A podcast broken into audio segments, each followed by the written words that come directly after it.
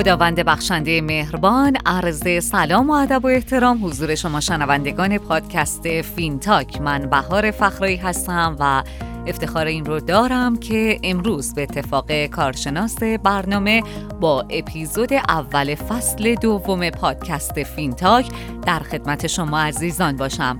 ما در فصل جدید قصد داریم برنامه هایی رو با موضوع بررسی صنایع مختلف بورسی تولید و تقدیم شما عزیزان کنیم که امروز هم در اولین قسمت فصل جدید قرار هست که بپردازیم به بررسی صنعت دارو و سلسله برنامه هایی رو در این زمینه و در این صنعت به همراه کارشناسان محترممون تقدیمتون کنیم. پس با ما همراه باشید.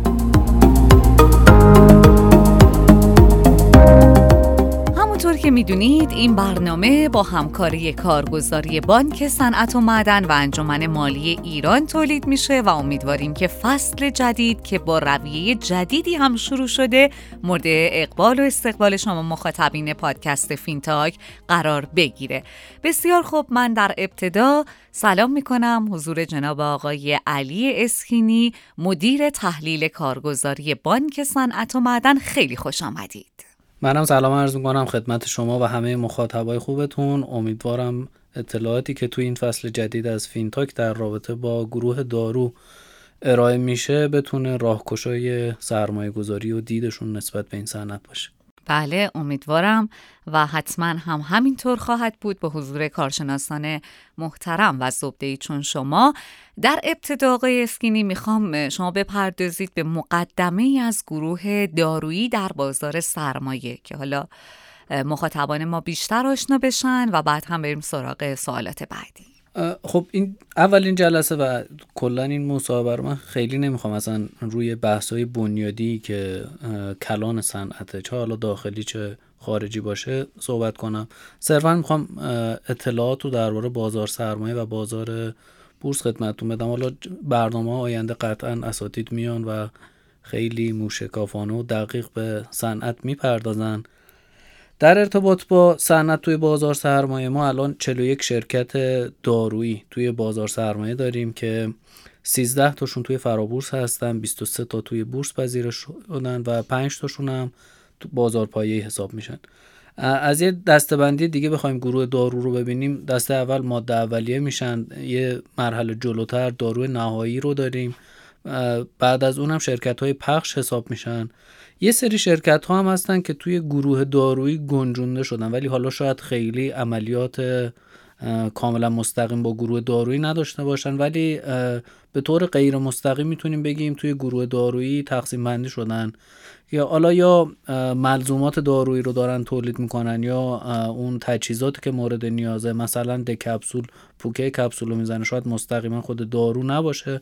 اینها هم توی این شرکت ها گنجونده شدن.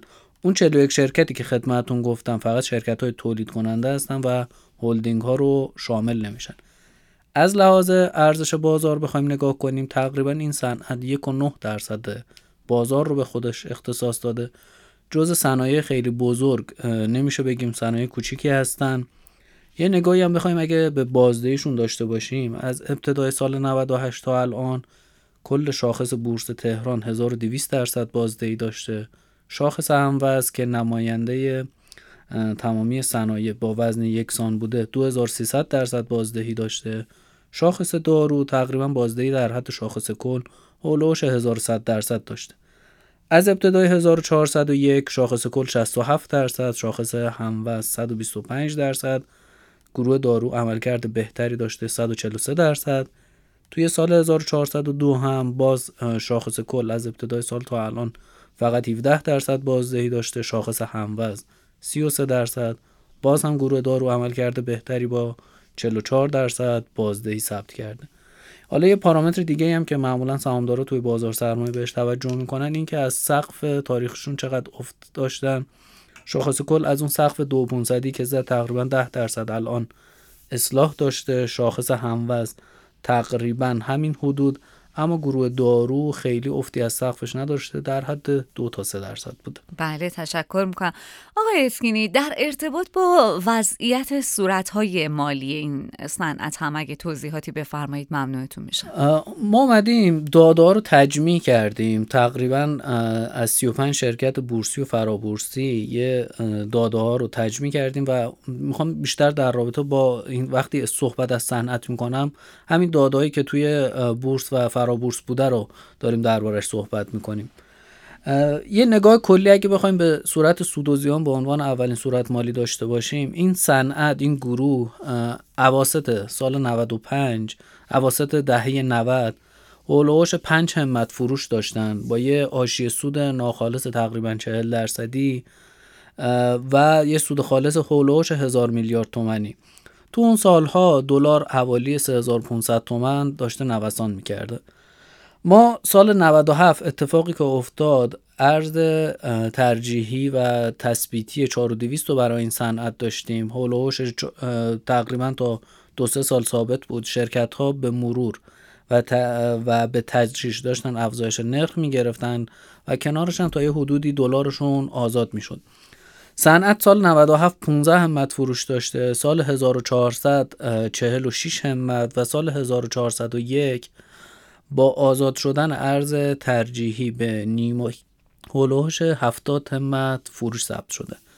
تقریبا تو این چند سال اخیر حاشیه سود ناخالص صنعت حوالی 30 درصد حالا یک تا دو درصد بالا پایین تر داشته نوسان می‌کرده و تقریبا ثابت بوده.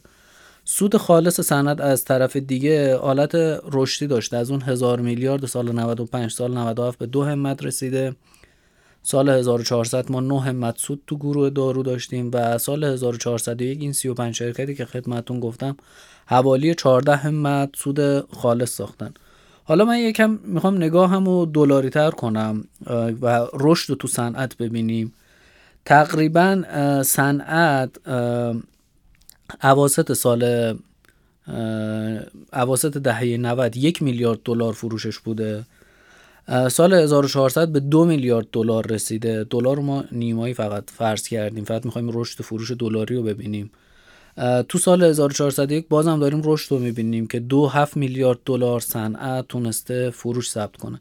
از طرف دیگه وقتی سود خالص رو هم می‌بینیم همون اواسط دهه 90 ما 250 میلیون دلار تقریبا این شرکت ها داشتن سود خالص می ساختن سال 1400 به 400 میلیون دلار رسیده.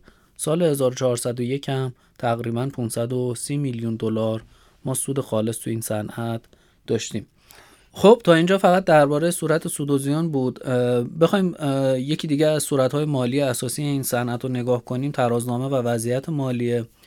تقریبا ما تو بخش دارایی ها 83 همت حجم کل دارایی مونه که هلوش 90 درصد دارایی ها از دارایی های جاری تشکیل شده. وقتی یه نگاه کلی تر به صنعت می‌کنیم بیشترین رقمی که توی دارایی های جاری خود نمایی می‌کنه حساب های دریافتنی با سهم 65 درصدی و موجودی مواد و کالا با سهم 25 درصدی بیشترین سهم رو به خودش اختصاص داده. چرا حساب های دریافتنی تو صنعت بالاست؟ خب طرف اون اند یوزر ها معمولا یا شرکت های بیمه هستن یا بیمارستان ها هستن یا داروخونه ها هستن و به طور کلی دولت طرف حساب میشه و ما هر جا توی کشور بحث دولت پیش میاد خب یک دولتیه که کسری بودجه داره بدهی داره و معمولا مطالبات خیلی دیر پرداخت میشه. و صنعت دارو از دیرباز خصوصا از عواست دهه 90 درگیر این مطالبات شدن. ما حالا یکم بخوایم ریستر بشیم. ما عواست دهه 90 تقریبا 80 تا 90 درصد دریافتنی نسبت به فروش بوده یعنی 90 درصد تقریبا داشتن نسیه میفروختن. اوضاع تا یه حدی داره بهتر میشه. مثلا توی سال این دو سه سال اخیر این نسبت به 65 تا 70 درصد رسیده. یا دوره وصول مطالبات نزدیک یک سال بوده. الان تقریبا 6 تا 7 ماه رسیده. یعنی ما داریم بهبود نسبت رو توی صنعت دارو می‌بینیم ولی همچنان نسبت به کلیت خیلی از صنایع دیگه اعداد بالاتره و نسبت ها خیلی نسبت های بهینه ای نیست. ما داراییامون تقریبا حول و حوش 70 درصدش از بدهی تشکیل شده. یعنی نقش بدهی ها در اون منا... تأمین منابع مالی توی گروه دارو عدد بالاییه. خیلی شاید نسبت نسبت جذابی باز نباشه. تقریبا 60 همت بدهی توی ترازنامه تو سال 1401 ثبت شده که پرداختنی ها با سهم 50 درصدی و تسهیلات با سهم 40 درصدی بیشترین سهم رو داشتن.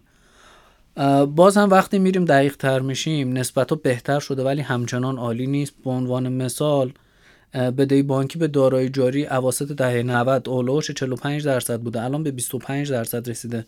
نسبت بهبود داشته. یا دوره پرداخت بدهی 300 روزه بوده. الان 150 روزه شده. باز ما یکم داریم بهبود رو می‌بینیم. یا وقتی میریم رویه سود و زیان رو مقایسه می‌کنیم تقریبا هزینه مالی نسبت به فروش سهم 12 درصدی داشته. الان به 6 درصدی رسیده. بهبود داشته یعنی هزینه مالیات تا یه حدی نسبت به فروش به اون صورت رشد پیدا نکرده. کنترل شده ولی همچنان اعداد عالی نیست که با اطمینان بگیم این صنعت به عنوان مثال با در مقایسه با گروه های دیگه مثل مثلا گروه سیمان اوضاع خیلی بهتر شده. ولی همچنان درگیر هستن. ولی حالا یه نسبتی که خیلی برای ما تحلیلگرا مهمه اینه که اصلا آیا وام گرفتن برای این صنعت توجیه داره؟ در ارتباط با این موضوع دو تا دیدگاه هست. اول اینکه صنایع به شدت نیاز به نقدینگی دارن و برای سرمایه درگردششون حتما باید وام بگیرن. نکته دیگه هم این که نرخ بازده دارایی غیر جاری این صنعت هولوش 50 درصده و با تحصیلات 20 25 درصدی که گرفتن کم و بیش این گرفتن وام و ایجاد دارایی با بازده مناسب کاملا توجیه داشته. و به عنوان آخرین صورت مالی هم در رابطه با جریانات نقد بخوایم صحبت کنیم. تقریبا سوانیم همت نقد حاصل از عملیات داشته این صنعت. یک و نیم همت مالیات پرداخت شده به صورت نقدی. بزرگترین رقمی که وقتی میریم توی جریانات نقد صنعت می‌بینیم همون دریافت استقراض باز هم 32 همت ما سال گذشته این صنعت استقراض داشته. 25 همتش رو باز پس داده. تراز نبوده کامل.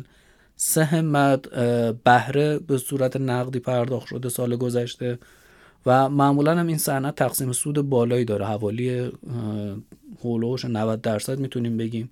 و سه همت هم سود نقدی از شرکت ها خارج شده. بله تشکر می‌کنم. آقای اسکینی آیا چشماندازی از سوداوری آتی صنعت دارید؟ فکر می‌کنم این بتونه به دیدگاه مخاطبان ما نسبت به این صنعت خیلی کمک بکنه.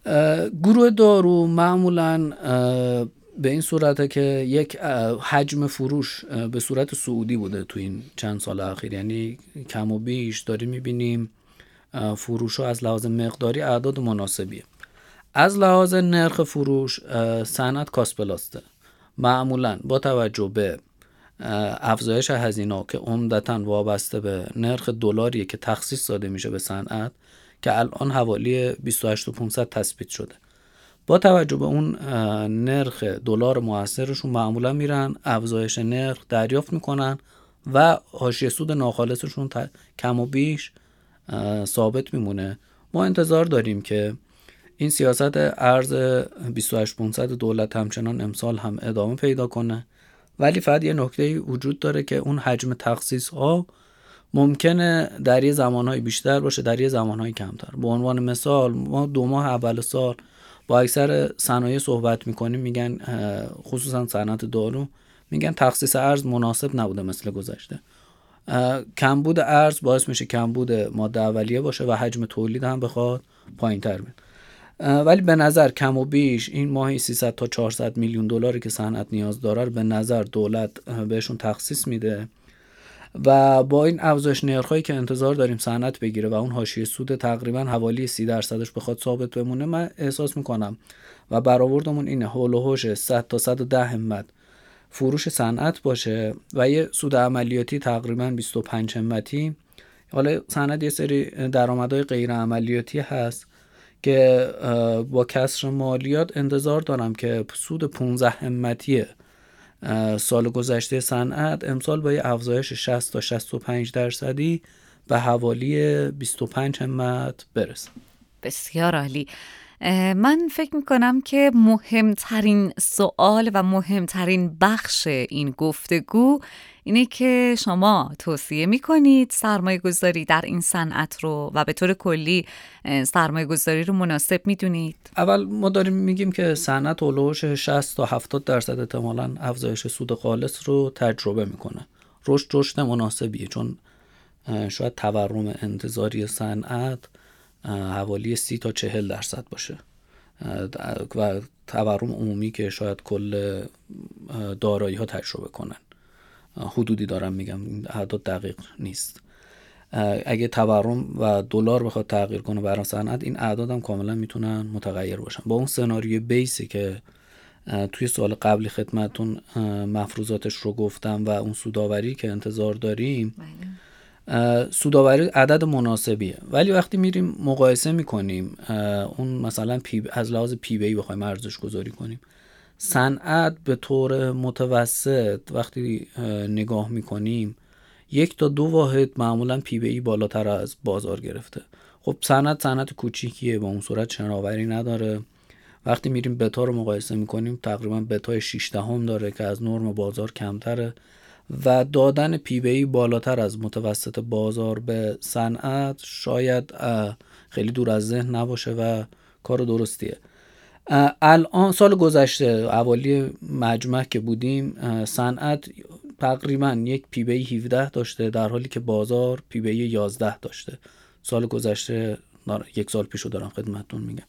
امروز که داریم با هم صحبت می‌کنیم P/E متوسط بازار دهه و P/E متوسط صنعت دوازدهه ما الان انتظار داریم یه رشد 60 درصدی تا 70 درصدی تو سود خالص صنعت داشته باشیم که P/E هم به همین میزان می‌تونه تعدیل بشه.